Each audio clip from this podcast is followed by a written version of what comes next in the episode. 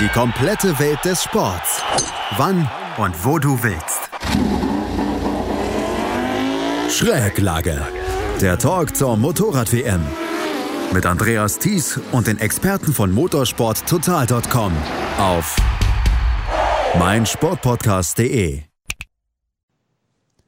Suzuki feiert einen historischen Doppelsieg. Für Yamaha war es ein katastrophales Wochenende. KTM hat mal wieder mit einem Podium geglänzt. Herzlich willkommen zu einer neuen Ausgabe von Schräglage, unserem Talk hier zur Motorrad-WM auf meinsportpodcast.de. Mein Name ist Andreas Thies. Natürlich auch wieder dabei die Kollegen von unserem Kooperationspartner. Auf der einen Seite Juliane Ziegengeist. Hallo Juliane. Hallo. Und auf der anderen Seite Gerald Dierenbeck. Hallo Gerald. Hallo, Servus. Juliane, ist die WM in der MotoGP entschieden?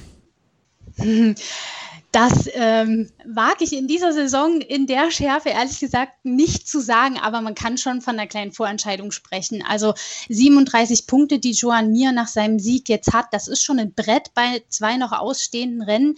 Er kann den ersten Matchball schon am nächsten Wochenende verwandeln und es müsste, wenn man sich seine Form in dieser Saison gerade in den letzten Rennen so anschaut, schon mit dem Teufel zugehen, wenn er das noch abgibt.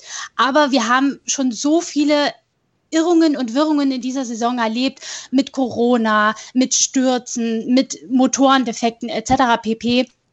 Das kann natürlich im Ernstfall auch jemanden wie äh, Joan Mir treffen. Deswegen, es ist noch nichts in trockenen Tüchern. Dessen ist er sich auch bewusst. Das hat er nach seinem Sieg am Sonntag selber betont. Aber er sagt auch, das Punktepolster ist gut. Wir müssen jetzt clever agieren. Und ich glaube, er hat sowohl die mentale Stärke als auch die Form, um das nach Hause zu bringen. Aber man sollte niemals nie sagen, deswegen äh, halte ich mich da noch ein bisschen bedeckt. Aber er ist natürlich der große Favorit. Gerald, du hast dich in deinen Texten jetzt gestern und heute unter anderem, wer letzte Nacht am schlechtesten geschlafen hat, hast du dich schon sehr weit aus dem Fenster gelehnt, hast gesagt, es, äh, es wär, müsste mit dem Teufel zugehen, würde Juan Mir dann jetzt diese WM-Führung noch abgeben. Sieben Podien in den letzten neun Rennen, auch wenn es jetzt erst der erste Sieg war ähm, für Juan Mir. Äh, allerdings war er der konstanteste Fahrer bislang und bis auf ein, zwei kleinere ja, Wackler war er so ein bisschen der bestimmende Mann, auch wenn er nie ganz oben auf dem Podium war. Ja, absolut. Ähm, wir dürfen trotzdem nicht vergessen, wenn wir aufs, aufs zweite Rennen in Spielberg schauen, wo das Rennen unterbrochen wurde, da hat er schon geführt mit zwei, fast drei Sekunden Vorsprung und hätte dort eigentlich schon seinen ersten Sieg äh, feiern können. Und wenn wir jetzt rein theoretisch sagen, er dort, hätte dort gewonnen und wäre nicht Vierter geworden, dann wäre er jetzt schon so gut wie Weltmeister. Dann hätte, würden ihm vielleicht noch zwei, drei Punkte fehlen, ja. Ähm, also ich glaube schon, dass, dass die Sache mehr oder weniger durch ist. Ich meine, wir haben im, im Motorsport schon die verrücktesten Dinge gesehen und, und natürlich in diesem Jahr ganz speziell. Aber ich meine, er müsste, wenn er jetzt mal beim zweiten Valencia-Rennen ausfällt, dann müsste er auf jeden Fall Quadro gewinnen. Yamaha war jetzt da nicht sehr berühmt von der, von der Performance her äh, jetzt am Sonntag. Und Rins ist ja auch noch da, ja. Also wenn, selbst wenn Mia jetzt patzen würde oder wegen Corona vielleicht die zwei Rennen überhaupt nicht fahren könnte, dann hast du immer noch einen Alex Rins, ja, der natürlich auch äh, fürs, fürs zweite Valencia-Rennen ein Siegkandidat ist. Portimao ist natürlich Neuland für alle, wissen wir nicht, wie es dort wird. Also Suzuki glaube ich schon, dass es auf jeden Fall Weltmeister wird und, und mir hat einfach die besten Karten. Also da müsste schon wirklich viel passieren, dass, dass er nicht den Sack zumacht und Suzuki das überhaupt noch aus der Hand gibt.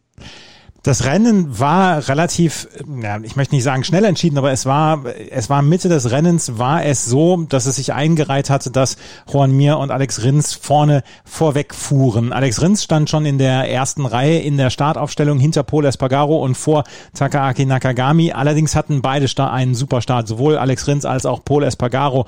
Und dann äh, ist Rins in der zweiten Runde an Paul Espargaro vorbei und in der vierten Runde ging Juan Mir an Espargaro vorbei und von da an war es eigentlich wirklich ähm, ein Rennen, was nur von den Suzuki dominiert worden ist. In, den, in der Runde 17, darüber müssen wir gleich nochmal sprechen, ist Juan Mir dann an Alex Rins vorbei und hat das Rennen dann nach Hause gebracht. Ähm, Juliane, es war so, dass es in den letzten Rennen und fast in der kompletten Saison, dass Suzuki eher schwierige Trainingstage hatte, aber dafür dann im Rennen dominiert hat. Sie mussten allerdings immer von hinten aufholen. Dieses Mal war es von Anfang an so, dass sie im Training beziehungsweise im Qualifying stark waren und dann gleich auch das Rennen von vorne her ähm, ja mit entscheiden und mitgestalten konnten und dann auch wirklich ihr Rennen fahren konnten. Das war so ein bisschen eine Machtdemonstration an diesem Wochenende, hatte ich das Gefühl. Absolut. Also du hast es ja angesprochen. Wir unterhalten uns ja schon seit mehreren äh, Ausgaben in diesem Podcast über Suzuki und immer diese starken Aufholjagden, die sie oft in der zweiten Rennhälfte gezeigt haben, wenn es im Qualifying mal nicht so gut lief. Das haben sie jetzt gar nicht mehr nötig, weil sie diese Quali-Schwäche ausgemerzt haben nachdem ja Rins in Aragon schon von relativ weit vorne gestartet ist, ähm, hat es bei mir äh, diese, dieses Wochenende auch gut geklappt. Er ist aus der zweiten, zweiten Startreihe ins Rennen gegangen und konnte da eben von vornherein äh, einen super hohen Rhythmus anschlagen, musste sich nicht im Verkehr erstmal durchkämpfen. Und so war das, wie du sagtest, eine Machtdemonstration von Suzuki. Also ähm, wirklich mitgehen konnte das Tempo der beiden keiner. Paul Espargaro war so ein bisschen der Einzige, der noch einigermaßen mithalten konnte, kam am Ende tatsächlich noch mal ein bisschen an Rins heran, aber so wirklich war der Doppelsieg ähm, ab einer bestimmten Zeit dann gar nicht mehr in Gefahr. Und ähm, ja, die anderen Konkurrenten waren nach dem Rennen dann auch voll des Lobes und, und haben schon fast demütig über dieses Motorrad und äh, die Leistungssteigerung bei Suzuki im Verlauf dieser Saison gesprochen. Und die müssen sich jetzt selber an den Kopf fassen und sich fragen, was bei ihnen denn falsch gelaufen ist. Denn jetzt ist auf einmal Suzuki die absolute Messlatte in dieser Klasse, weil sie einmal mehr gezeigt haben, dass sie egal bei welchen Bedingungen, egal auf welcher Strecke, ähm, ja absolut zu den Sieg- und Podestkandidaten zählen und mhm. mit Recht ja jetzt nicht nur in der Fahrerwertung die WM anführen, sondern sogar in der ähm, Teamwertung und in der Herstellungswertung vorne liegen. Also es deutet sich die Triple Crown an und wer hätte damit zu Beginn der Saison gerechnet? Suzuki wahrscheinlich selber gar nicht. Also die haben wirklich ähm, wahnsinnig gute Arbeit geleistet, auch mit dem Problem am Anfang. Wir denken zurück an Rins Schulterverletzung in Jerez beim ersten Rennen. Ähm, trotz dieser Hürden haben sie sich zurückgekämpft und sind jetzt, wie gesagt, die Messlatte für die anderen. Gerald, ich habe zwei Fragen an dich. Auf der einen Seite, die erste Frage ist dieses, diese Geschichte mit dem Qualifying. Ist das jetzt ein Vorgeschmack auf die letzten verbleibenden Rennen, dass Suzuki dann auch so eine, ich sage jetzt mal, Probleme im Qualifying äh, ausgemerzt hat? Oder ist das dann auch ein bisschen zurückzuführen auf die Wetterkapriolen, die wir am Freitag und Samstag hatten? Ja, schauen wir mal. Ich glaube, da müssen wir noch etwas abwarten, um, um wirklich einen Rückschluss zu ziehen, weil ähm, Juliane hat es gesagt, äh, Marinza war schon im, in Aragon im Qualifying etwas besser. Mhm. Äh, mir hat es noch, war noch nicht so, so super in Aragon. Jetzt war eben das Wetter, hat auch einen großen Einfluss äh, gespielt. Die Abstände waren extrem eng. Prinzipiell die, die, das Layout von Valencia, das passt einfach zum, zum, zum, zu den Stärken von der Suzuki. Da können sie in den vielen äh, mittelschnellen Kurven einfach voll ihre, ihre Stärke beim Turning aus, ausspielen. Aber es waren jetzt, sagen wir mal, zwei Strecken, ähm, wo wir jetzt, sagen wir mal, einen Trend gesehen haben, dass es besser ist, wo aber auch spezielle Umstände geherrscht haben. Also ich würde schon noch sagen, man müsste da einfach mehrere Strecken abwarten, um, um wirklich sagen zu können, ja, sie haben im Qualifying äh, Fortschritte gemacht. Aber was sich natürlich zeigt, wir haben, wir haben auch wirklich oft darüber gesprochen, dass Suzuki eben bessere Startplätze braucht. Und wenn wir jetzt äh, an die vergangenen Wochen zurückdenken, wo sie oft starke Aufholjagden gezeigt haben und dann nicht gewonnen haben, aber am Podium waren mit einem oder mit beiden Fahrern, wenn die da schon nach den ersten Runden vorne dabei gewesen wären, wer weiß, wie viele Rennen Suzuki dann effektiv gewonnen hätte und die WM wäre vielleicht schon lange vorbei. Ja. Mhm. Die Suzuki ist 2015 wieder in die MotoGP zurückgekehrt. Du hast ein bisschen darüber geschrieben bei deinem Artikel, wer letzte Nacht am schlechtesten geschlafen hat und hast über Yamaha gesprochen. Wir sprechen gleich auch nochmal ausführlich über Yamaha. Aber was hat die Suzuki in den letzten fünf Jahren ähm, so richtig gemacht, dass sie jetzt auf einmal in diesem Jahr ja so, so durchgebrochen sind. Natürlich müssen wir immer das kleine Sternchen noch mit ranbringen. Was wäre passiert, wenn Marc Marquez äh, in dieser Saison hätte fahren können? Aber trotzdem, Suzuki macht hier einen überragenden Job. Was haben sie so gut gemacht in den letzten fünf Jahren, dass sie in diesem Jahr ja so, so ein dominierendes Team sein können und dass sie der Konkurrenz dann auch zeigen können, wir können von hinten äh, das Feld aufrollen, wir können das allerdings auch von vorne dominieren? Ich würde sagen, dass sie konsequent ihren Weg verfolgt haben von Anfang an. Also sie haben jetzt technisch gesehen keine Revolutionen gebracht. Das Motorrad ist jetzt, sagen wir mal, relativ konservativ, ja, auch wenn du es dir anschaust. Und sie haben nie verrückte Dinge gebracht, äh, wie, wie Ducati mit extremer Aerodynamik und was der Kuckuck was für, für Innovationen, die man vorher noch nie gesehen hat.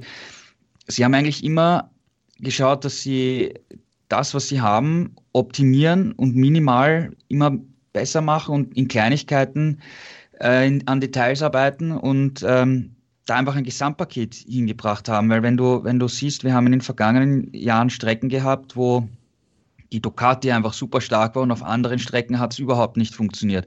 bei Yamaha, da ist Potenzial da, das Motorrad ist sicher nicht so schlecht, aber das sind so extreme Leistungsschwankungen drinnen und, und die wissen oft nicht, warum. Ja, wo, wo, wo die Fahrer sagen, an einem Wochenende gewinne ich und am nächsten habe ich, komme ich nicht in die Top Ten und wir wissen nicht warum. Mhm. Und genau diese Leistungsschwankungen hat Suzuki nicht und auch nicht diese extremen Stärken, diese extremen Schwächen haben sie nicht. Und, und dadurch, dass sie sich eben hauptsächlich auf die äh, auf, auf Details konzentriert haben, um, um ihr Paket äh, zu optimieren, ist eben dieses ausgeglichene Paket rausgekommen. Ja? Und, und ein Beispiel ist, ist, was du jetzt äh, auch angesprochen hast, den Start. Ähm, es haben alle das Whole-Shot-Device mittlerweile und ähm, zum Beispiel Yamaha hat das jetzt auch und, und, Honda haben das kopiert von, von Ducati, dass man auch während der Fahrt das, das Heck am Kurvenausgang ähm, zusammendrücken kann. Ducati, äh, Suzuki hat das bisher gar nicht. Die haben nur das Whole-Shot-System für den Start und haben gesagt, okay, äh, wir starten oft weit hinten, wir müssen schauen, dass das funktioniert und wenn du jetzt siehst, die, die Starts, die wir gesehen haben jetzt in, in Valencia, aber auch schon davor in Aragon und auch davor schon bei einigen Rennen, die Suzuki starten super. Also da haben sie auch gesagt, wir konzentrieren uns jetzt auf das Startdevice, dass es wirklich beim Start super funktioniert und alles andere schieben wir mal beiseite und kümmern uns dann später drum. Ja? Und, und dieser Fokus auf die, die richtigen Details zu setzen, ich glaube, das hat sie so stark gemacht, dieses, dieses insgesamt ausgeglichene äh, Paket äh, auf die Beine zu stellen. Und natürlich ähm, glaube ich, kommt auch noch extrem das, das Management dazu. Da hat äh, der, der Wieder Preview also extrem gut geschafft, Japan und Europa miteinander zu vernetzen. Ähm, von, von, von technischer Seite, aber von personeller Seite. Äh, du hörst von Suzuki nie äh, große Töne spucken. Ja? Wenn, wenn Honda zehn Rennen gewinnt oder zwölf Rennen gewinnt und sie sind Weltmeister mit Marc Marquez, dann sagen sie, ja, wir sind nicht happy, weil wir sind die Besten und wir müssen alle Rennen gewinnen. Ja, ähm, ja von, von Yamaha hast du auch immer wieder die verschiedensten Ansprüche, wir müssen das machen, wir müssen da gewinnen und so. Und von Suzuki hörst du das halt alles überhaupt nicht, ja. Und mhm. hast es nie gehört. Also sie wollen natürlich gewinnen, klar. Aber du hast nie gehört, dass sie jetzt riesengroße Ankündigungen machen und haben sich immer ruhig. Du hast manchmal, wenn sie jetzt sportlich nicht ganz vorne waren, hast du manchmal das Gefühl gehabt, fahren die, fahren die da überhaupt mit, ja. Mhm. Weil, weil sie jetzt nicht so äh, auf die große Pauke hauen, ja. Und bei den Fahrern, ich meine, ähm, sie haben eigentlich von Anfang an auf junge Fahrer gesetzt. Ja. Wer weiß, wie Suzuki dastehen würde in den vergangenen Jahren, wenn Vinales geblieben wäre ja. und nicht zu Yamaha gegangen wäre, weil er war ja am Anfang der Junge, auf den sie gesetzt haben, dem sie dann die ersten Rennen gewonnen haben. Und dann haben sie eben einen Neustart gemacht mit, mit Alex Rins, dann haben sie äh, mir dazu geholt, wo viele gemeint haben, ähm, die sollten eigentlich noch länger Moto 2 fahren und dort einmal Weltmeister werden, bevor sie überhaupt aufsteigen. Aber Suzuki hat es gemacht und, und sie haben sicher in den vergangenen zwei, drei Jahren auch gute Ergebnisse weggeschmissen, ja, weil, weil sie halt äh, auf junge Fahrer gesetzt haben. Aber langfristig hat sich diese Strategie ausgezahlt und die anderen Hersteller ziehen ja auch nach, dass sie jetzt immer mehr auf, auf junge neue Fahrer setzen. Juliane, Gerald hat es gerade erwähnt, es sind zwei junge Fahrer mit Alex Rins und Juan Mir. Es scheint so, dass die nächsten äh, Jahre erstmal alles im Lack zu sein scheint für Suzuki. Natürlich muss man sich immer wieder durchsetzen im Kampf gegen die anderen Rennställe, aber im Moment scheint sehr, sehr alles sortiert zu sein bei Suzuki. Absolut. Also ich glaube, man, man hat da, wie Gerald schon gesagt hat, aufs richtige Pferd gesetzt. Und äh, man muss auch sagen, man hat den Eindruck, trotz dass die beiden ja auch gegeneinander um Siege, um Podestplätze kämpfen, ähm, ist es ein sehr harmonisches Team. Die sind jetzt nicht Best Friends, aber kommen gut miteinander aus. Und äh, Wenn es dann aber ums Rennen geht, dann fährt jeder seinen Stiefel, aber auch wirklich fair gegenüber dem anderen und gönnt ihm dann auch den Erfolg. Also Alex Rins, der war sicherlich gestern ein bisschen enttäuscht, dass es nicht für den Sieg gereicht hat, aber er hat auch einfach ehrlich anerkannt, äh, mir war einfach schneller, er hatte das Quäntchen mehr, ähm, was das Tempo angeht und hat das verdient gewonnen und hat ihm auch diesen ersten Sieg gegönnt. Und mit diesem Doppelsieg äh, schwebt Suzuki ja sowieso auf Wolke 7. Der erste Doppelsieg seit 1982, da waren weder mir noch äh, Rins überhaupt auf der Welt. Also es ist für die beiden, glaube ich, auch gerade eine total surreale Situation. Aber in der Konstellation haben sie, glaube ich, ein Team für die Zukunft geschnürt, das äh, mit dem weiter zu rechnen sein wird, auch wenn man sicherlich nächste Saison, wenn Marquez wieder da ist, gucken muss, wie sich da das Kräfteverhältnis darstellt.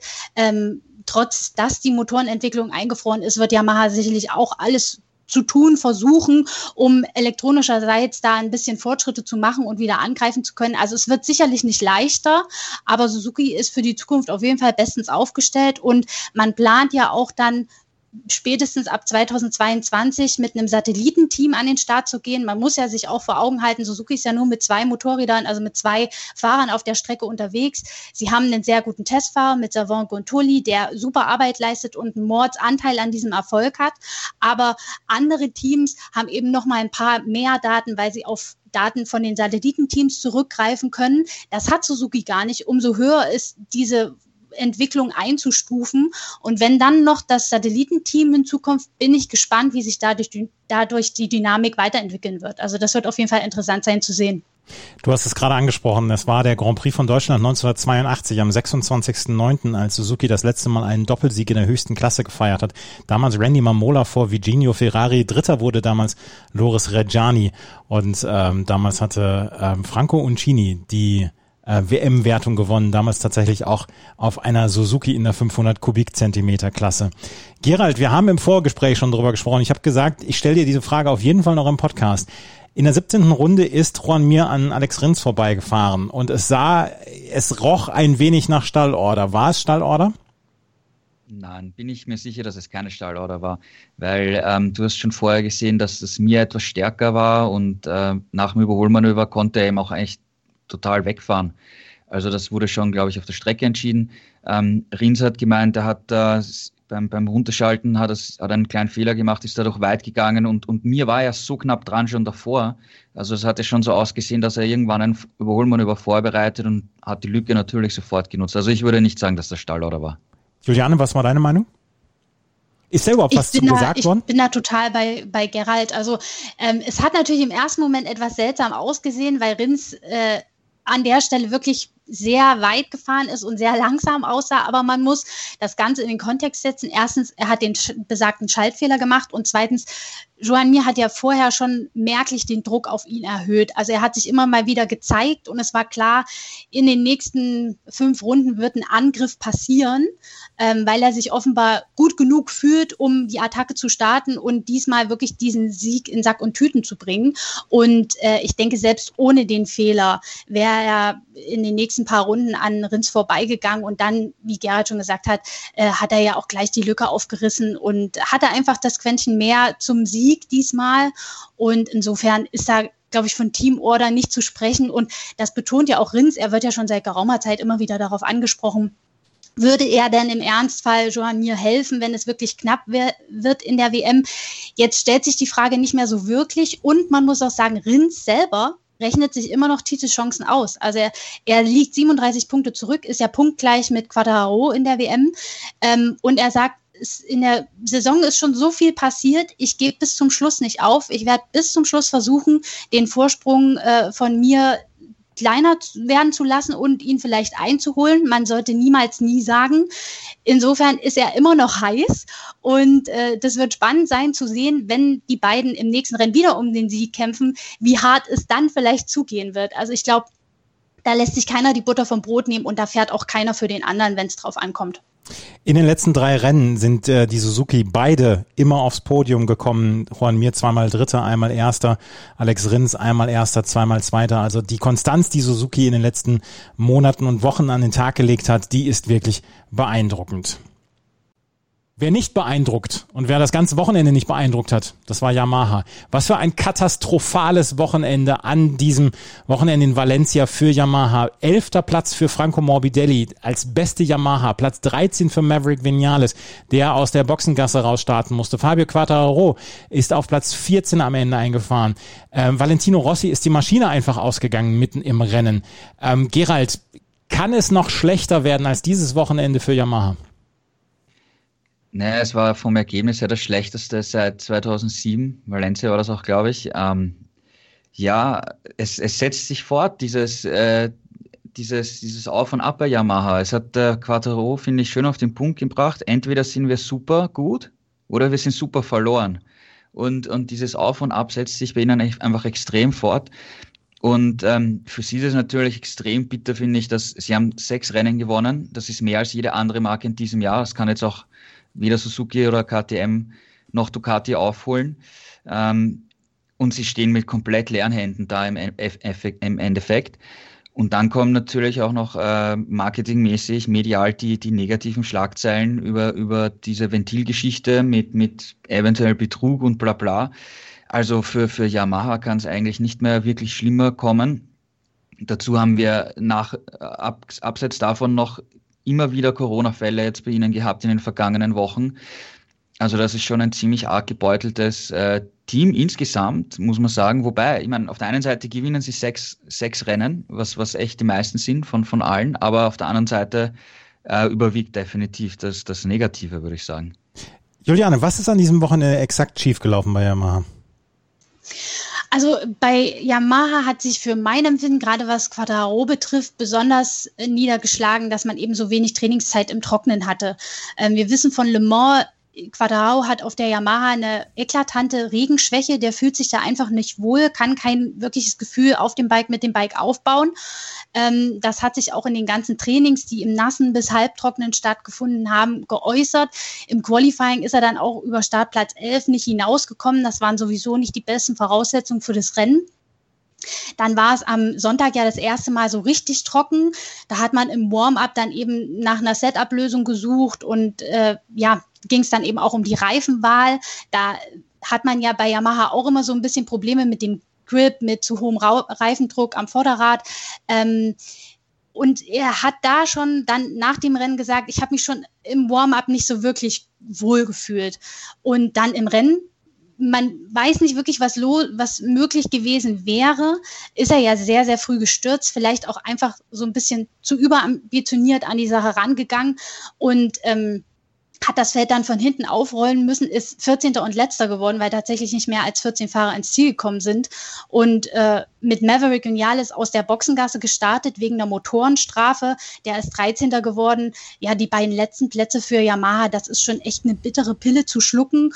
Und ähm, da läuft auf so vielen Ebenen was falsch, von den Motoren bis hin zur ja, Rennvorbereitung über das Wochenende hinweg, ähm, dass man selber so ein bisschen, also was mir die größten Sorgen macht, sie wissen selber nicht so wirklich, was sie tun können. Also es gibt keinen Ansatzpunkt, ähm, von dem aus sie arbeiten können, damit es besser wird. Also man ist da so ein bisschen ratlos und deswegen habe ich ehrlich gesagt auch wenig Hoffnung, dass es da jetzt in den letzten zwei Rennen noch den großen Durchbruch gibt.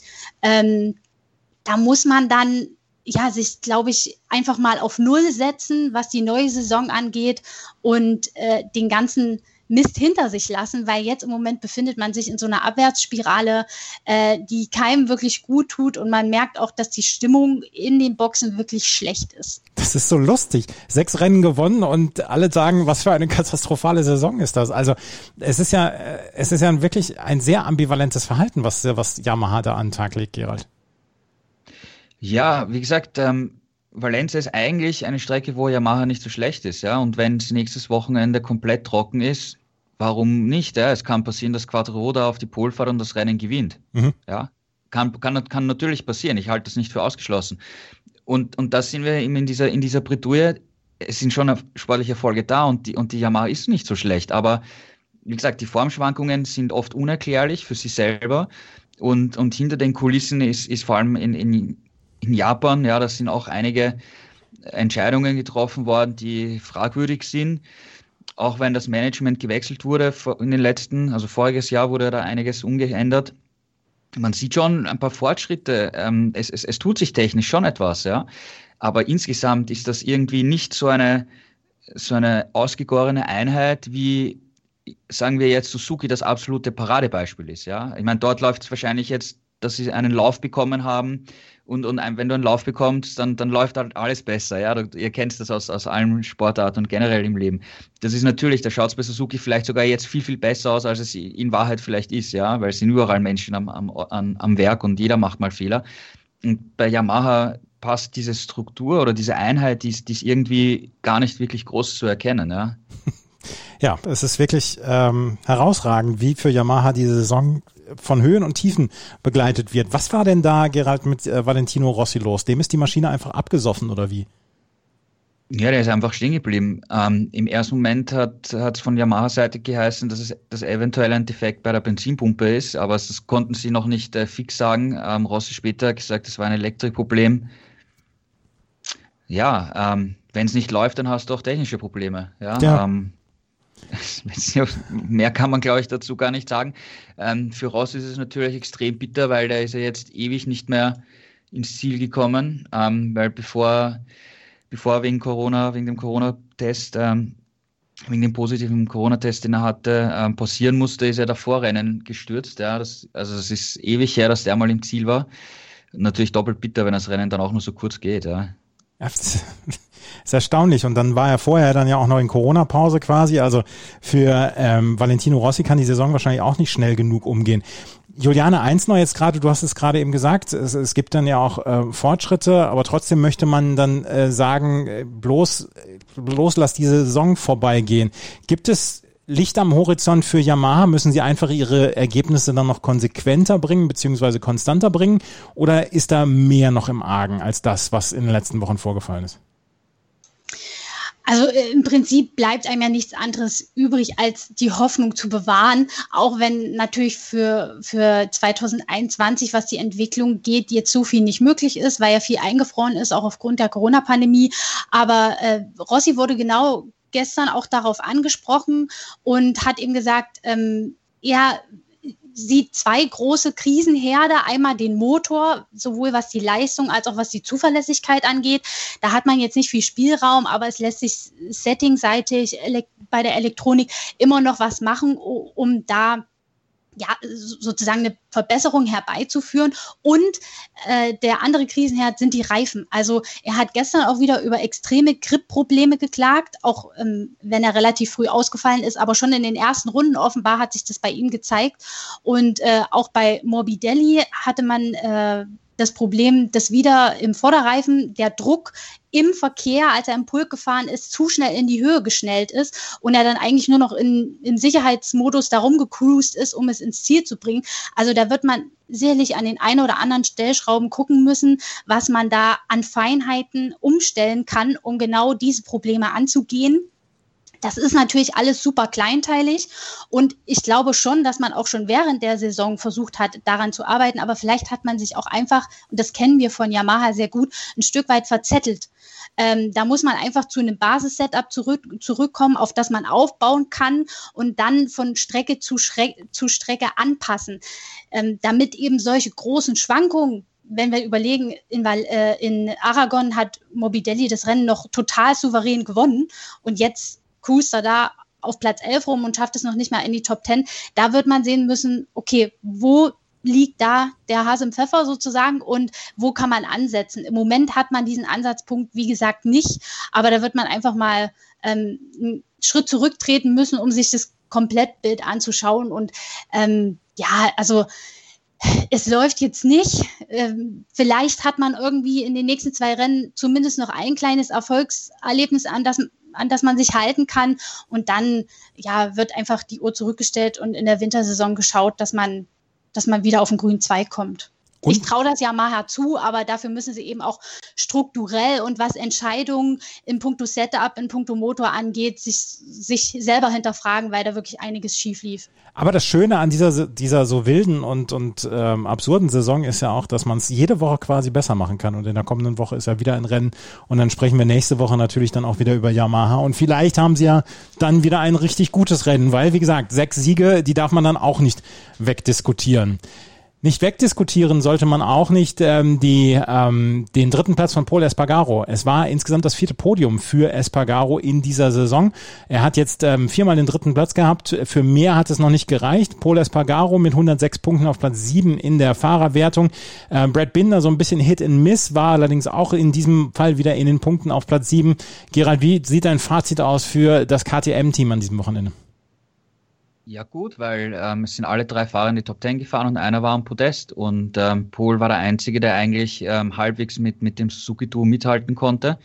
Also ich, ich finde, äh, da kann KTM durchaus sehr, sehr zufrieden sein mit der, mit der Leistung. Vielleicht hatten sie einen minimalen Vorteil, weil vor ein paar Wochen Dani Pedrosa dort getestet hat und ähm, der hat im Trockenen getestet. Das heißt, sie hatten zumindest ein wenig Erfahrungswerte, wie sich die Reifen, die, die Slick-Reifen verhalten. Das hat ihnen ein bisschen geholfen bei der, bei der Entscheidung für, für die Reifen. Ähm, sicher waren sie sich trotzdem nicht, aber nachher haben sie gesagt, hat alles gepasst, war alles, war alles okay. Ähm, Oliveira hat ein bisschen abreißen lassen müssen, bei ihm hat das, hat das Setup nicht ganz gepasst, wie, wie das Motorrad leichter geworden ist für die zweite Rennhälfte, wo, ähm, wo ihm dann mehr äh, Benzin verbrannt wurde und das Motorrad insgesamt leichter wurde. Da hat er sich gegen Nakagami geschlagen geben müssen, aber er hat gemeint, und er ist dann nur mal ins Ziel zu Ende gefahren. Also er hat dann nicht mehr irgendwie was versucht zu, zu riskieren, sondern Daten zu sammeln um genauer an diesem Problem für, für nächstes Wochenende zu arbeiten und ist zuversichtlich, dass es auch geht. Ähm, Binder hatte die, die Longley Penalty Strafe am Anfang für, für den Startcrash in Aragon zuletzt, wo er, wo er den Miller abgeräumt hat, wenn wir uns erinnern. Mhm. Und äh, er hat gesagt, äh, wie Kyle Crutchlow vor ihm gestürzt ist, ist das Motorrad auch noch in seinen Weg gerutscht, dem musste er auch noch ausweichen. Also er hat da einige Zeit verloren und hat trotzdem im Ziel nur 10 Sekunden Rückstand gehabt, ähm, hat Dovizioso überholt, ähm, also ähm, ich finde, ich find, KTM hat da eine gute Leistung gebracht und, und insgesamt, ähm, ich meine, Suzuki hat da gewonnen, KTM Platz 3 und danach eben noch Oliveira und Binder in den Top 10. Im Gesamten waren die eigentlich die, die zweitstärkste Marke hier und, und ähm, das ist halt lustig, weil ähm, Suzuki ist 2015 wieder retour gekommen, KTM ist 2017 eingestiegen und man sieht jetzt immer mehr, ähm, dass die jetzt richtig nicht nur vorne mitmischen, sondern auch teilweise das Kommando übernehmen und die etablierten Marken quasi wie Yamaha hat Probleme, Honda hat ohne Marc Marquez Probleme, Ducati, ja, da geht nicht wirklich viel in diesem Jahr, da werden wir auch noch drüber sprechen, glaube ich. Ja. Und, und eben diese, diese beiden neue Rückkehrer bzw. Neueinsteiger, die mischen jetzt die etablierten Marken, die vor zehn Jahren unschlagbar erschienen haben, ähm, ordentlich auf. Ja? Und KTM zählt da genauso dazu wie, wie, wie Suzuki. Absolut. KTM und Suzuki so ein bisschen die Teams jetzt dieses Wochenende. Du hast es gesagt, Paul Espargaro auf Platz drei, Miguel Oliveira auf Platz fünf, Brad Binder auf Platz sieben und Suzuki natürlich mit dem Doppelsieg von Juan Mir und Alex Rins. Über Honda können wir auch sprechen, Juliane. Und Honda ist so ein bisschen in den letzten Rennen ja eine gute Geschichte geworden. Am Anfang war sehr, sehr viele Resignation, als Marc Marquez dann ähm, sagte, er würde die ganze Saison nicht fahren können und äh, die anderen Fahrer mit der Honda einfach nicht klarkamen. Einer, der immer halbwegs klarkam, war Takaaki Nakagami, der immer gute Ergebnisse gebracht hat. Hier ist er jetzt auf Platz 4 vorgefahren und auch Stefan Bradl auf Platz 12 hat ein gutes Rennen gebracht und hat ähm, wieder mal Punkte nach Hause gebracht und hat jetzt ähm, in dieser Fahrerwertung dann auch schon 16 Punkte am Start und hat zwei Ergebnisse hintereinander jetzt gebracht. Takaaki Nakagami ist eine gute Geschichte, finde ich. Und äh, Stefan Bradl macht das Beste aus seinen Möglichkeiten. Wie fällt dein Fazit für Honda aus, Juliane? Ja, ich kann dem eigentlich nur zustimmen. Also Nakagami hat sein bisher bestes Saisonergebnis mit Platz 4 egalisiert. Ähm, er ist ja aus der ersten Startreihe ins Rennen gegangen, hat am Start ein paar Plätze eingebüßt, aber dann doch relativ gut mitgehalten. Er sagt selber, er ist in der Startphase einfach noch ein bisschen zu verhalten, ähm, nimmt sich davor, so ein bisschen aggressiver ranzugehen, weil er glaubt, wenn er das hinkriegt, kann er um die Podestplätze kämpfen. Und das glaube ich ehrlich gesagt auch. Also er hat am Ende ja tatsächlich auch nochmal zu Paul Espargaro aufschließen können, war relativ nah dran, aber es hat ihm ist dann auch einfach die Zeit ausgegangen. Und man muss auch sagen, Alex Marquez gestürzt, aber er lag auch in den Top Ten zum Zeitpunkt, als er gestürzt ist. Hat er mit Andrea Dovizioso um Platz, neun, äh, um Platz 8 gekämpft, ähm, ist dann leider gestürzt, aber das hätte sicherlich auch noch ein bisschen weiter nach vorn gehen können. Also ich denke, Top 6 wäre für ihn auch drin gewesen. Ähm, und du sagtest es, Stefan Bradl mit Platz 12 wieder Punkte geholt ich glaube, er fühlt sich auch einfach mit jedem Rennen wohler auf dem Motorrad und jetzt mit der Aussicht, noch die letzten beiden Rennen zu bestreiten. Also keiner von uns geht davon aus, dass Marc Marquez wirklich noch zurückkommt. Ähm, das könnten noch gute Ergebnisse für ihn werden und ein sehr zufriedenstellender, zufriedenstellender Saisonabschluss. Und ich glaube, in der Abwesenheit von Marc Marquez hat tatsächlich Honda die Chance genutzt, auch mal auf die anderen Fahrer zu hören, ähm, ein Setup und Lösungen bei der Elektronik etc. zu finden, die, die ihnen und ihrem Fahrstil zugutekommen und eben nicht nur das Ganze auf Marc Marquez auszurichten. Und das hat, glaube ich, der gesamten Marke ganz gut getan. Ähm, und man sieht ja, am besten umsetzen kann es Nakagami. Der ist wieder in die Top Ten gefahren. Wäre er letztes Mal, als er ja auf der Pole stand in Aragon, nicht gestürzt, dann wäre er immer noch der einzige Fahrer, der immer ins Ziel gekommen ist, immer in den Top Ten. Also er ist wirklich, was die Konstant, Konstanz angeht, mit einer der stärksten. Und ich denke mal, wenn er es schafft, sich im nächsten Rennen noch ein bisschen zu steigern und das mit der Startphase hinzubekommen, dann wäre er auch ein Kandidat für das Podest. Honda also mit einer durchaus ordentlichen Leistung an diesem Wochenende Nakagami mit Platz 4 und äh, Juliana hat es gesagt, wäre er letzte Woche nicht gestürzt, dann wäre er ähm, hier dann auch weiter vorne, beziehungsweise vor 14 Tagen wäre er nicht gestürzt, dann wäre er weiter vorne dann auch noch und hätte hier dann wahrscheinlich auch noch eine konstantere Leistung bringen können über die gesamte Saison und wäre ganz weit vorne. Jetzt müssen wir allerdings über die Ducati sprechen. Tito Rabat ausgeschieden, Pecco Bagnaia ausgeschieden, Danilo Petrucci auf Platz 10, Johann Sarko auf Platz 9, Andrea Dovizioso auf Platz 8, Jack Miller auf Platz 6. Gerald, so liest sich Mittelmaß. Ja, genau. Du bringst es auf den Punkt. Ähm, ihnen fehlt einfach das Speed. Ja. Ähm, das ist das, was Dovizioso eigentlich schon das ganze Jahr über sagt. Es, es fehlt halt das Speed. Und ähm, dann kommt das Ergebnis raus. Ja. Ähm, sie spielen halt wieder einmal keine Rolle bei der Vergabe der, der Podestplätze. Da war das Regenrennen in Le Mans halt echt eine Ausnahme, weil es eben geregnet hat. Aber sonst ähm, ist, ist Ducati wirklich ähm, am Mittelmaß, ja, muss man, muss man sagen. Ja. Und ähm, Miller hat, glaube ich, das Beste rausgeholt, was, was geht.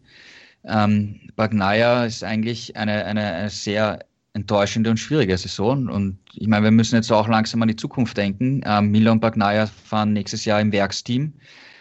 Und ähm, ja, während es Miller eigentlich noch so halbwegs okay macht, ja, und, und glaube ich, das Maximum rausholt, ähm, Bagnaia muss, muss jetzt wirklich schauen, dass er in den letzten zwei Rennen noch irgendwie ganz gute Ergebnisse zustande bringt, weil wenn er auch mit, einer, mit weiteren schlechten Ergebnissen in die Winterpause geht, ich meine, wir haben im, im Frühling, wenn die Planungen ähm, so bleiben. Wegen Corona wissen wir überhaupt nicht, was im Frühling sein wird. Gibt es zwei Testfahrten, er wird als Ducati-Werksfahrer vorgestellt, dann geht es ins erste Rennen und äh, Katar wäre zum Saisonauftakt ein Rennen, wo Ducati um einen Sieg kämpfen muss. Ja, ähm, also das, das, das äh, sieht momentan, wenn wir jetzt in die Zukunft blicken, für, für Milan okay aus irgendwie noch, aber für Bagnaia halt äh, nicht schwierig und ich glaube, Dovizioso ist in Gedanken eh schon in der Winterpause, ja, und, und hat mit dem ganzen Projekt Ducati abgeschlossen. Das wollte ich nämlich jetzt nochmal nachfragen, Juliane. Äh, Dovizioso scheint tatsächlich abgeschlossen haben mit dem Projekt äh, Ducati. Es war vor der Saison, hieß es noch, ja, wenn er diese Saison durchfahren kann und es ist jetzt die große Chance für ihn, eventuell Weltmeister zu werden. Er wird nächste Saison nicht mehr auf der Ducati sitzen. Ähm, ja, Andrea Dovizioso hat mit der Saison, vielleicht sogar schon mit der Karriere auf der Moto, in der MotoGP abgeschlossen? Also mit der Saison auf jeden Fall. Wenn man so zwischen den Zeilen liest in seinen Nachbesprechungen, dann ist da schon so ein bisschen Verbitterung und Resignation dabei. Da ist auch, glaube ich, ähm, ja, da wird nicht viel übrig bleiben in der Beziehung äh, zu Ducati als verbrannte Erde. Also man ist da wirklich, ähm, ja, keine Einheit mehr, das schon seit langem, aber es wird immer deutlicher.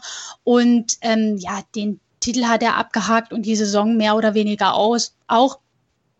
Vielleicht wird er versuchen, die letzten zwei Rennen jetzt noch irgendwie zu genießen, weil man ja nicht weiß, wie es für ihn weitergeht. Man hört aber so aus dem Paddock, dass er wohl kurz vor einer Vertragsunterschrift als Testfahrer bei Yamaha steht. Ähm, also eine neue Aufgabe für ihn. Er wäre immer noch irgendwie Teil des Paddocks und ähm, ja, könnte sich dieser neuen Aufgabe widmen. Für Yamaha sicherlich ein Zugewinn, ähm, wobei man ja sagen muss, mit ihren Testfahrern, das Konzept kann man in den letzten äh, Monaten und Jahren nicht wirklich nachvollziehen. Also von Jorge Lorenzo haben sie ja nicht so viel Gebrauch gemacht. Gut, das war auch Corona geschuldet, aber ähm, dass man da jetzt Dovizioso einkauft, wie, wie sich das dann in der Strategie niederschlagen wird, mal schauen. Aber ja, die Geschichte mit Ducati und Dovizioso ist endgültig vorbei und ja, er schleppt sich da so gefühlt wirklich nur noch ins Ziel und es ist auch immer noch die gleiche Geschichte, kein wirkliches Gefühl zum Motorrad, zu den Reifen. Er kann nicht mehr fahren, wie er es gewöhnt ist. Ähm, da scheint man auch überhaupt keine Fortschritte gemacht zu haben in dem Bereich und insofern, ja, ist er, glaube ich, gedanklich schon woanders. Also Ducati, wir haben es gesagt, ist das pure Mittelmaß in diesem Rennen gewesen und vielleicht dann auch in dieser Saison, wenn man auf die Gesamtwertung schaut. Juan Mir führt vor Fabio Quattraro und Alex Rins, Maverick Vinales auf Platz 4, Franco Morbidelli auf Platz 5 und Andrea Dovizioso auf Platz 6 mit 117 Punkten, punktgleich mit Franco Morbidelli. Ähm, Gerald, gibt es ein Team, über das wir noch nicht gesprochen haben, beziehungsweise einen Fahrer, über den wir noch nicht gesprochen haben? Lorenzo Savadori fällt einem noch ein, über den man sprechen könnte, der für die Aprilia zum ersten Mal fuhr. Ja, wir hatten an diesem Wochenende zwei Fahrer, die, die wir zum ersten Mal gesehen haben. Das war zu, zuerst am, am Freitag Garrett Gerloff aus der Superbike WM, der Valentino Rossi ersetzt hat. Und ähm, der hat zu Recht Lob von allen Seiten bekommen, weil es war verregnet, ähm, am Nachmittag abtrocknende Strecke. Ähm, er ist noch nie mit dem Motorrad gefahren, ist noch nie mit, mit Carbonbremsen gefahren, noch nie mit, mit den Michelin-Reifen, dann Regen, dann nachher Slicks, die er zum ersten Mal gefahren ist von Michelin auf abtrocknender Strecke. Und der ist richtig gut gefahren. Also der hat ähm, sehr, sehr respektable Rundenzeiten hingelegt und ähm, wäre interessant, ihn auch mal in, in, Zukunft in der MotoGP zu sehen, weil in der Superbike WM hat er ja vor allem im, im, in der zweiten Saisonhälfte richtig äh, aufgedreht und starke Rennen gezeigt. Also das ist definitiv ein Mann der Zukunft. Entweder Superbike WM oder vielleicht sogar MotoGP, muss man abwarten, ob da vielleicht mal eine Türe aufgeht. Und ähm, ja, Aprilia, Lorenzo Salvatori, der bestreitet die, die letzten drei Rennen statt Bradley Smith für Aprilia.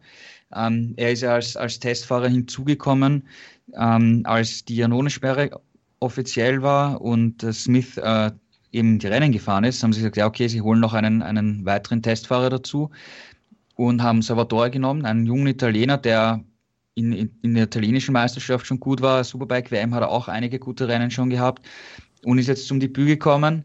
Ähm, für Aprilia war es trotzdem ein Wochenende zum Vergessen insgesamt. Ich meine, Aleix Espargaro gleich wieder am Anfang gestürzt, ähm, hat dann die Kettenreaktion ausgelöst, wodurch dann auch Quattro gestürzt ist. Salvatori ist früh gestürzt, ist dann weitergefahren mit Rundenrückstand und hat dann aufgegeben. Also für Aprilia insgesamt wieder mal ein Wochenende zum, zum Vergessen. Ist auch, auch schwer einzuschätzen. Ich meine, Salvatore, finde ich, hat sich, hat sich ganz gut aus der Affäre geschlagen. Aber wie gut er wirklich ist, ähm, ist, glaube ich, noch zu früh, um, um äh, ein Urteil abzugeben. Außerdem sollten wir jetzt irgendwann dieser Tage, vielleicht vor dem zweiten Valencia-Rennen oder kurz danach, vom Internationalen Sportgerichtshof eine Entscheidung mitgeteilt bekommen, wie das jetzt aussieht mit der Dopingsperre von Ianone. Wird sie aufgehoben? Bleibt sie so bestehen? Wird sie verlängert? Who knows? Keine Ahnung. Das mhm. ist jetzt noch eine wichtige Frage, die wir auch in, in Hinblick auf nächstes Jahr über die mit der restlichen Fahrerbesetzung bei Aprilia ähm, auf die wir warten und, und dann ergibt sich eben dann mehr für nächstes Jahr dann. Ja. Wir werden gleich noch über die Moto 2 und die Moto 3 sprechen, aber äh, Juliane, wir können einmal gerade erwähnen, dass die MotoGP ihren Kalender für 2021 herausgegeben hat, ihren vorläufigen Kalender. Das muss man in ja in Ab- und Anführung und in Großbuchstaben immer dazu schreiben. Es sieht nicht anders aus, nicht nicht groß anders aus als dieses Jahr, oder? Ähm, also, also es ist so ein Standardkalender, ne? ja. ne? die, so wie wir ihn kennen, Saisonauftakt in Katar. Ähm, man plant auch die übliche Asienreise dann äh, im Oktober, November. Ähm, zwischendrin eben die ganzen Europarennen. Ob das so umzusetzen sein wird, bleibt mal abzuwarten. Also wenn sich die Pandemie so weiterentwickelt und es keinen ja, massentauglichen Impfstoff gibt, dann wird es so wahrscheinlich nicht umzusetzen sein. Aber ich meine, die Hoffnung stirbt zuletzt. Ähm, insofern hat man jetzt erstmal eben diesen Standardkalender mit den üblichen Terminen ähm, rausgegeben. Da laufen eben auch Verträge. Das hat dann auch rechtliche Gründe, dass man eben erstmal so einen Standardkalender entwirft und dann guckt, was wirklich umsetzbar ist. Das ist natürlich jetzt so ein Schuss ins Blaue. Da werden wir abwarten müssen. Aber ich meine, man hat mittlerweile auch ein wirklich strenges Hygienekonzept und Hy äh, Corona-Protokoll. Wir haben zwar auch positiv getestete Fahrer oder isolierte Fahrer aufgrund von Kontakt mit positiv getesteten gehabt, aber es, es war relativ überschaubar, was das angeht. Und insofern greifen die Maßnahmen. Es wird natürlich davon abhängen, wie sind die Reisebeschränkungen, wo wird man überhaupt reingelassen, wie sind die Quarantäne, Quarantänebedingungen, muss man da vorher zwei Wochen sich erstmal selber isolieren etc. Also ja, mal sehen. Äh, aber wie gesagt, man hat die Hoffnung, dass man in etwas umfangreicheren Kalender ähm, ja, absolvieren können wird und vielleicht eben auch Überseerennen abhalten können wird. Aber da müssen wir erst abwarten, ob das wirklich der Fall ist. Das sind noch ungelegte Eier und darüber müssen wir uns dann nächste Saison unterhalten, nächstes Jahr unterhalten, dann auch in der in den neuen Ausgaben von Schräglage. Suzuki hat dieses Rennwochenende dominiert am Wochenende mit Juan Mir und Alex Rins, Yamaha mit einem gebrauchten Wochenende, Ducati mit einem mittelmäßigen Wochenende. Also insgesamt war eine ganze Menge zu besprechen und das Rennen scheint in der WM zu entschieden zu sein. In der Moto 2 und der Moto 3 ist es noch nicht entschieden. Da gab es unter anderem einen Sturz eines WM-Führenden, ähm, der seine, ja, der seine Hoffnung begraben musste, vielleicht an diesem Wochenende schon auch fast alles in Sack und Tüten zu bringen. Darüber sprechen wir gleich hier bei Schräglage auf meinsportpodcast.de. In der Moto 2 hat Marco Besecchi am Wochenende am Sonntag seinen zweiten Saisonsieg gefeiert. Er siegte in der Moto 2 vor Jorge Martin und Remy Gardner. Und Gerald, wir können fast sagen, hätte er die beiden Rennen davor nicht mit einem Nuller beendet, wäre Marco Besecchi jetzt ganz, ganz, ganz dick im Geschäft rund um die WM. Aber er wird sich ein wenig in den Hintern beißen, dass er da zwei Nuller reingebaut hat. Ja, sicherlich, ja. Auf der anderen Seite, wenn Sam Lowe jetzt nicht gestürzt wäre und Zweiter geworden wäre oder vielleicht sogar gewonnen hätte, dann hätte er schon theoretisch eine halbe Hand am, am WM-Titel gehabt. Ja. Also ähm, es geht total turbulent zu. Wir haben eigentlich die, die ganze Saison immer gesagt, ja, wer will denn überhaupt Weltmeister werden? In, in der MotoGP haben wir jetzt jemanden, der Weltmeister werden will. Aber in, in den beiden kleinen Klassen ist es einfach noch äh, total, total offen. Ähm, du hast, du hast Bezecchi angesprochen. Ähm, der ist im Prinzip ist seine zweite Saison und ich finde, die, die Steigerung, die er hingelegt hat, ist insgesamt schon sehr, sehr gut. Auf jeden Fall. Also für, für nächstes Jahr haben wir hundertprozentig auf dem Zettel, dass er zu den, zum Kreis der Titelanwärter zählt. Wer eher irgendwie enttäuschend ist, ist, ist sein Teamkollege Luca Marini, der eigentlich ähm, geplant war, unter Anführungszeichen von, von italienischer Seite, dass er in diesem Jahr Weltmeister wird. Ähm, die Verletzung in Le Mans war halt äh, ein kleiner Rückschlag. Dann soll er sich jetzt in, zu Hause auch noch einmal den gleichen Knöchel etwas verletzt haben. Also Marini ist da irgendwie ein bisschen mehr die, die Enttäuschung, ja, finde ich, von, von VR46-Seite her. Wir hatten eigentlich lange Zeit einen Dreikampf zwischen Marco Bezzecchi, Luca Marini und Enea Bastianini. Und Sam Laus hat dann in den letzten vier Rennen vor diesem Rennen, beziehungsweise in den letzten fünf Rennen vor diesem Rennen, hat er fünf Podien abgeliefert, vor allen Dingen drei Siege hintereinander. Juliane, was war passiert, dass Sam Laus sein, sein, äh, sein, sein Motorrad weggeschmissen hat? Ja, ich meine, Fehler passieren. Wir kennen Sam, Sam Lowe aus der Vergangenheit ja leider als diesen Sturzpiloten. Jetzt hat er diese Schwäche eigentlich abgelegt gehabt. Also er stand ja in den letzten fünf Rennen immer auf dem Podium, hat die letzten drei Rennen gewonnen, also eine unglaubliche Serie hingelegt und sah eigentlich total souverän aus. Also er war auch in den Trainings einer der schnellsten. Er ist aus der ersten Startreihe ins Rennen gegangen und es sah so aus, als könnte er zumindest im Kampf um die Podestplätze, um den Sieg, weiß ich jetzt nicht, aber im Kampf um die Podestplätze eine Rolle spielen, ist dann aber eben auf Platz zwei liegend gestürzt. Vielleicht hat er den Sieg äh, ja geschnuppert und ein bisschen zu viel gewollt, aber es ist dann eben in dem Zusammenhang ein Ritt auf der Rasierklinge und jetzt hat er es eben leider weggeschmissen, konnte das Rennen auch nicht wieder aufnehmen und hat den Nuller geschrieben. Ähm, verloren ist dadurch noch nichts. Ich meine, so groß ist der Rückstand mit sechs Punkten ja jetzt nicht, aber er hat eben die WM-Führung eingebüßt. Ich hoffe, dass er sich davon jetzt kopfmäßig nicht irgendwie beeinflussen lässt, denn er hat die Form, um das wieder aufzuholen. Das ist keine Frage. Aber mit Enea Bastianini hat er eben auch einen sehr ernstzunehmenden Konkurrenten, der macht solche Fehler eben nicht. Er ist in der ganzen Saison nur ein einziges Mal ausgefallen, ähm, hat jetzt mit Platz vier wieder ein solides Ergebnis erzielt, ist nur knapp am Podest gescheitert und hamstert eben so die Punkte, die äh, bei so einem Ausfall dann eben doppelt und dreifach verloren gehen. Und insofern ist er jetzt wieder WM-Führender und es geht extrem eng zu. Also ich jetzt tue ich mir wirklich schwer, da ja äh, mich für eine der beiden Seiten zu entscheiden, wobei beide Seiten kann man vielleicht gar nicht sagen, weil Luca Marini hat ja theoretisch auch noch gute Chancen. Bloß bei ihm lief es ja in den letzten Rennen wirklich nicht so gut. Insofern denke ich, dass das Ganze sich wirklich zwischen Bastianini und Lowe's entscheiden wird. Marini nur mit 15 Punkten aus den letzten vier Rennen, das ist dann einfach zu wenig in dieser, ähm, in dieser Höhe dieser WM-Wertung und Sam Blows und Enea Bastianini haben einfach sehr viel konstanter gepunktet. Marco Bizzecchi wird da nicht mehr reinkommen, oder Gerald? Ja, ich glaube nicht, dass das Bezecchi noch rankommen wird. Äh, Marini hat natürlich noch die Chance, wenn er, wenn er wieder wirklich den Umschwung schafft, aber ähm, da muss wirklich mehr kommen, weil wie du hast es gesagt, ja, 15 Punkte in vier Rennen ist halt echt zu wenig, um, um Weltmeister zu werden. Mhm. Ähm, aber wie gesagt, äh, Moto 2 ist, ist so unberechenbar schon jeher, also nicht nur in diesem Jahr. Ähm, es ist noch alles offen. Ähm, Sam Loos war jetzt, muss man wirklich sagen muss, der war wirklich sehr, sehr souverän. Also wie, wie er agiert hat in den vergangenen Wochen, war wirklich gut. Er hatte zwar immer wieder im Training kleine Ausrutscher, aber im Training und, und die Rennen waren souverän und jetzt ist es ihm im Rennen passiert. Ähm, wenn der jetzt ähm, die Fehlerquote nicht hat bei den nächsten beiden Rennen, dann sehe ich ihn schon in einer starken Position. Aber wie gesagt, ähm, Sam Lowe ist, ist von früher sehr bekannt als, als Crash Kit. ja.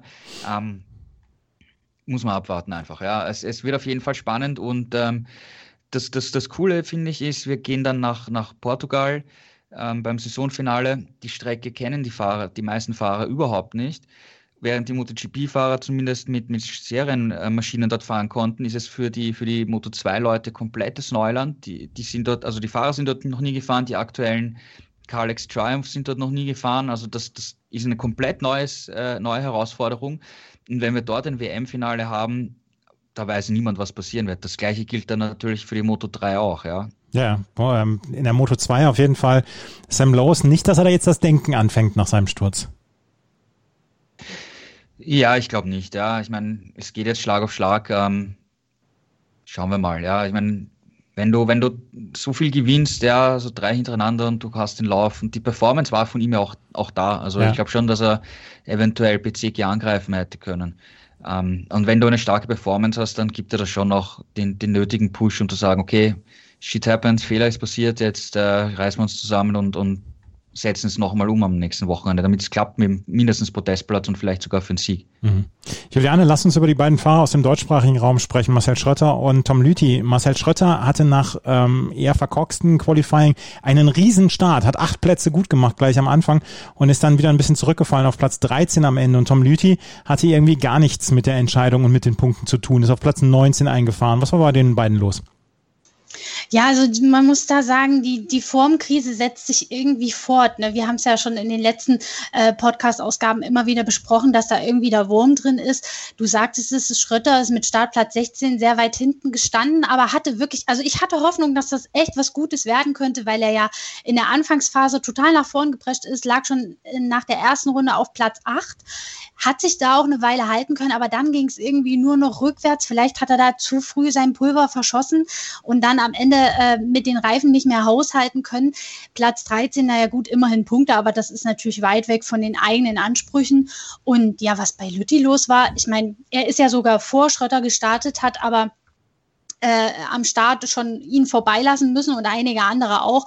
Und dann war am Ende nur Platz 19 drin. Da ist absolut der Wurm drin und da scheint auch im Team so eine gewisse Resignation und Ratlosigkeit eingekehrt zu sein.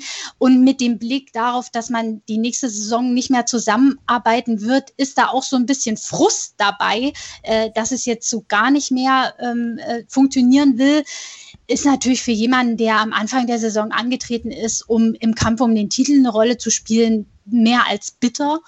Ähm, da wird man, glaube ich, auf beiden Seiten froh sein, das Kapitel dann am Ende der Saison zumachen zu können, wobei es wirklich schade ist, weil man ja so viele durchaus erfolgreiche Jahre gemeinsam hinter sich hat, ähm, das so beenden zu müssen, ist schon bitter und ich habe äh, kaum Hoffnung, dass sich das jetzt in den zwei letzten Rennen großartig ändern wird, weil ja schon ja in den letzten Rennen wirklich nicht viel nach vorne ging. Ähm, ja, da scheint man irgendwie auf, auf keine gute Lösung zu kommen, was äh, die Einstellung am Motorrad angeht. Er kann da, er kämpft da total mit stumpfen Waffen. Und ja, Platz 19 ist schon sehr enttäuschend, muss man sagen. Absolut. Ähm, nicht enttäuschend war der Sieg von Marco Bezzecchi vor Jorge Martin und Remy Gardner. Auf Platz eins in der Fahrerwertung führt Inea Bastianini mit 184 Punkten, sechs Punkte vor Sam Lowe, der mit 178 dahinter ist, Luca Marini mit 165 und Außenseiterchance auf die WM hat noch Marco Bezzecchi mit 155 Punkten. Also ein Dreikampf. Wenn wir beide Augen zudrücken, ist es vielleicht ein Vierkampf um den WM-Titel in der Moto 2. In der Moto 3 scheint es sich auf einen Zweikampf hinauszulaufen. Vielleicht mit ganz, ganz viel, mit ganz, ganz viel Fantasie könnte sogar ein Fünfkampf daraus werden. Albert Arenas führt mit drei Punkten Vorsprung vor Ayo Gula, der an diesem Wochenende auf Platz drei eingefahren ist in einem doch eher untypischen Rennen. Platz eins hat Raul Fernandes gemacht vor Sergio Garcia, der vielen Leuten bislang eher, oder der Name Sergio Garcia war eigentlich nur als Golfer bekannt, jetzt dann auch als Moto3-Fahrer. Gerald, das war ein eher untypisches Rennen. Es gab einen Sturz ganz am Anfang und dann hat sich das Fahrer Fahrerfeld so auseinandergezogen, dass wir diese Situation, dass zehn Motorräder quasi gleich auf in die letzte Kurve einfahren, gar nicht hatten. Ja, du sagst, es war ein bisschen ungewöhnlich, weil wir jetzt einmal jemanden gesehen haben, der sich etwas absetzen konnte an der Spitze des Feldes. Das war jetzt schon ewig nicht mehr der Fall. Ich kann mich in der Moto 3 gar nicht mehr erinnern, wann das das letzte Mal war, dass jemand wirklich ein paar Sekunden Vorsprung hatte. Und ähm, Fernandez hat es dann einfach gemanagt bis zum Schluss und, und äh, seinen ersten Sieg gefeiert. Also echt äh, super für ihn, weil wir wissen ja, dass er im Qualifying extrem stark ist und auch in den Trainings. Und wir haben immer gesagt, okay, er ist der absolute Favorit und danach ist er oft nicht einmal auf dem Podest gestanden. Und ähm, ja, der erste Sieg kann immer ein, ein Befreiungsschlag sein, wo es im Kopf dann Klick macht. Also ähm, sicher ein Mann, ein Mann für die Zukunft, wurde schon, bevor er in die, in die Moto 3 gekommen ist, als, als großer kommender Weltmeister gepriesen von einigen Experten. Jetzt hat er seinen ersten Sieg. Schauen wir mal, was dann noch kommt dann im, im nächsten Jahr. Und die, die Situation um, um Albert Arenas war meiner Meinung nach sehr unglücklich, ja, weil ich meine, auf der einen Seite Vietti ist da an der, relativ an der Spitze des Feldes gecrashed bei Highsider zum Glück konnten alle ausweichen, weil wenn jemand vor allen Fahrern so abfliegt, dann ist das immer eine, eine brenzlige und gefährliche Situation, auch in, auch in der kleinen Klasse, wo die Motorräder nicht so, nicht so schwer sind, aber trotzdem. Und ähm, Arenas war direkt dahinter, hat leicht gebremst und dahinter war Alonso Lopez und der ist im Arenas hinten reingefahren. Und dadurch ist, musste Arenas an die Box kommen, da haben sie den Hinterreifen gewechselt, dann, dann rechts war ähm, die Fußraste etwas verbogen, da haben sie auch herumgebastelt.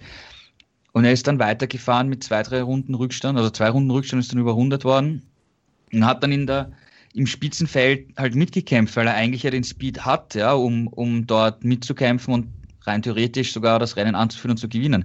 Aber wenn du halt äh, überrundet bist, dann solltest du das tunlichst nicht machen, vor allem nicht in der Spitzengruppe, wo alle Kameras hinschauen. Wenn das irgendwo am Ende des Feldes passiert, dann glaube ich, sagt auch die Rennleitung nicht so viel, weil man es auch nicht so viel, so viel sieht im Fernsehen, ja.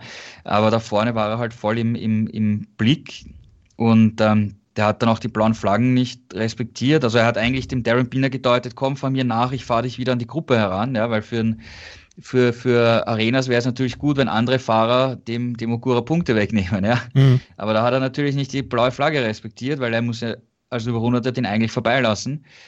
Ähm, ja, und dann hat er die schwarze Flagge kassiert. Also also die Situation, wie das Ganze entstanden ist, war für Arenas natürlich extrem unglücklich, weil er konnte gar nichts dafür, durch dass ihm der, der ähm, Lopez ins Heck fährt. Und dann nachher war das irgendwie sehr kurios, finde find ich jetzt als Beobachter, ja. Aber okay, ähm, null Punkte, so schnell kann es gehen, ja. Und in der Moto 3 speziell, weil, weil du hast gesagt, Zweikampf, hm, wir haben jetzt so viele Rennen, wo der Siebplatzierte eine Sekunde hinterm, hinterm Sieger war. Ähm, 24 Punkte sind da nicht unmöglich aufzuholen in den zwei Rennen, wenn wir jetzt nochmal zwei so crazy Rennen haben. Ja, aber äh, tatsächlich, Albert Arenas als äh, Führender null Punkte. Celestino Vietti als Dritter null Punkte. Jaume Macia als Fünftplatzierter null Punkte. John McPhee als Sechstplatzierter null Punkte. Und da haben dann Ayogula und Tony Abolino dann so ein bisschen davon profitiert. Abolino ist jetzt 24 Punkte hinter Albert Arenas auf Platz 4 und Ayogula drei äh, Punkte hinter Albert Arenas. Äh, Ogura musste sich am Ende noch Sergio Garcia von Platz zwei vertreiben lassen. Ähm, Juliane, nicht, dass der am Ende auf diese vier fehlenden Punkte zurückschaut und sagt, Mensch, hätte ich die mal gehabt. Ja, gut, das kann natürlich passieren, aber dann müsste er auch auf einige andere Rennen zurückschauen, ja. in denen er wirklich weit hinten lag. Also wir haben ja ihn in den letzten Ausgaben immer wieder angesprochen und uns gefragt, was denn los ist, weil er in den letzten Rennen so äh, am Ende der Top Ten immer rumgegurkt ist äh, und nicht wirklich äh, um die Podestplätze mitkämpfen konnte, obwohl er ja zu, in der ersten Saisonhälfte einer der konstantesten war. Ähm, jetzt hat er es zurück aufs Podest geschafft. Äh, als Zweiter oder Dritter, gut, das wird ihm im ersten Moment egal gewesen sein, weil man hat ihn schon, man hat ihm schon angesehen, äh, dass er sehr erleichtert ist, wieder auf dem Podest zu stehen. Aber du sagst es, in so einer engen Kiste können diese Pünktchen natürlich am Ende den Ausschlag geben, aber die hat er, wie gesagt, schon vorher ander, woanders liegen lassen. Ähm, ich, ich tue mich wirklich schwer vorherzusehen, wie das Ganze ausgehen wird. Ähm, ob er jetzt wirklich zurück auf der Siegerstraße ist oder ja konstant zurück im Kampf um die Podeste, äh, weiß ich jetzt nicht, ehrlich gesagt. Er ist jetzt natürlich drei Punkte wieder total dran und im Spiel, aber ja, bleibt abzuwarten, wie sich das in den letzten zwei Rennen entwickelt. Wie gesagt, Vietti, Abolino, Masia, so weit sind die alle nicht weg. Wir haben du hast es angesprochen, gesehen, wie viele Null Punkte geschrieben haben in diesem Rennen. Das kann den anderen genauso passieren. Insofern ist es extrem eng und unvorhersehbar. Absolut. Und äh, wenn man sich das anguckt, die ersten drei Arenas, Ogola und Celestino Vietti, davon hat Vietti einmal äh, in Le Mans äh, gewonnen vor vier Rennen. Ansonsten gab es da seit Spielberg und beziehungsweise nee, Celestino Vietti hat auch noch mal in, im zweiten Spielberg-Rennen gewonnen. Seitdem gab es keinen Sieg mehr von den dreien und Albert Arenas hat seit Spielberg dem ersten Rennen nicht mehr gewonnen und führt trotzdem nach wie vor die Fahrerwertung an. Also das ist ein sehr sehr spannendes Rennen und ähm, vielleicht ist es kein Zweikampf, vielleicht ist es wirklich ein Fünfkampf hier noch um den Weltmeistertitel und äh, wir sehen sicherlich noch zwei sehr sehr spannende Rennen hier in der Moto 3. Gerald, was passiert in dieser Woche? Nicht viel, oder? Ja, es wird nicht viel passieren, weil ähm, es werden jetzt wirklich alle vor Ort bleiben. Es gab ja zwischen den beiden Aragon-Rennen sind einige Fahrer nach Hause geflogen, also zum Beispiel äh, die Ducati-Fahrer Dovizioso und äh, Petrucci. Und ich meine, für, für drei Tage nach Hause zu fliegen und auch das Risiko einer Infektion äh, oder zu, äh, auf sich zu nehmen oder du sitzt neben jemandem im Flugzeug und bist selber negativ getestet, musst trotzdem in Quarantäne und verpasst Rennen. Ähm, das habe ich damals schon nicht wirklich verstanden, dass man als eventueller WM-Anwärter dieses Risiko auf sich nimmt. Nach, ähm, nach den beiden Rennen in, in, in Aragon kam von der Teamvereinigung IRTA eine Klarstellung, dass jetzt äh, zwischen Valencia und nachher auch Portugal wirklich alle vor Ort bleiben sollen, in ihrer Blase bleiben sollen, ähm, im Hotel bleiben sollen und auf jeden Fall nicht irgendwelche unnötigen Reisen oder sonstige Aktivitäten machen äh, sollen, um auch das Ende der, der Weltmeisterschaft nicht zu gefährden, weil wir sehen, sind in allen Ländern gehen die Zahlen, die Corona-Zahlen in die Höhe, die, die, die Todesfälle steigen, die, die Spitäler werden immer mehr ausgelastet. Wir haben in vielen Ländern Einschränkungen und ähm, da versucht man jetzt natürlich die, die zwei Rennen jetzt noch so gut wie möglich über die Bühne zu bekommen und eben auf, auf das Verantwortungsgefühl von, von Fahrern, Mechanikern und so weiter wirklich genau darauf zu schauen. Wir haben die Corona-Fälle angesprochen beim Yamaha MotoGP-Team zum Beispiel.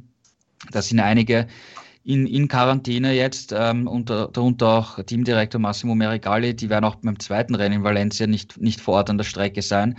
Also die, es ist immer näher gekommen zu, zur Motorrad-WM und da ist jetzt wirklich Vorsicht geboten, damit wir jetzt noch aus sportlicher Sicht diese beiden Rennen noch über die Bühne bekommen. Ja, und dann müssen wir eh schauen, was, was überhaupt auf der ganzen Welt passiert über den Winter. Ähm, weiß ja heute noch niemand so genau. Tja, äh, wichtige Einordnung von dir, Gerald, dass, dass wir einfach nur erstmal froh sein müssen, dass wir jetzt noch hier noch wahrscheinlich zwei Rennen bekommen werden in Valencia und dann in Portimao. Und dann ist diese WM-Saison auch schon wieder zu Ende. Eine Saison, über die wir wahrscheinlich noch die nächsten Jahre sprechen werden, weil sie so unüblich, so untypisch war und vor allen Dingen, weil sie unglaublich spannend und unglaublich unterhaltsam war. Das war die neue Ausgabe von Schräglage hier auf meinsportpodcast.de. Juliane, Gerald, ich danke euch sehr herzlich für eure wieder hervorragende Zusammenarbeit. Ja, danke auch. Bis nächste Woche. Danke und bis nächste Woche. Viel Spaß beim zweiten Valencia-Rennen. Wenn euch das gefällt, was wir hier machen, dann freuen wir uns über Bewertungen und Rezensionen auf iTunes. Äh, seid auf jeden Fall oder holt auf jeden Fall motorsporttotal.com in eure Bookmarks. Dort werdet ihr auch die gesamte Woche über informiert, was das MotoGP, Moto2 und Moto3 Rennen so angeht. Und dann hören wir uns nächste Woche wieder mit der neuen Ausgabe von Schräglage. Vielen Dank fürs Zuhören. Bis zum nächsten Mal. Auf Wiederhören.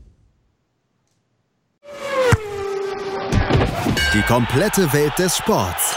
Wann und wo du willst. Schräglage. Der Talk zur Motorrad-WM. Mit Andreas Thies und den Experten von motorsporttotal.com auf meinsportpodcast.de.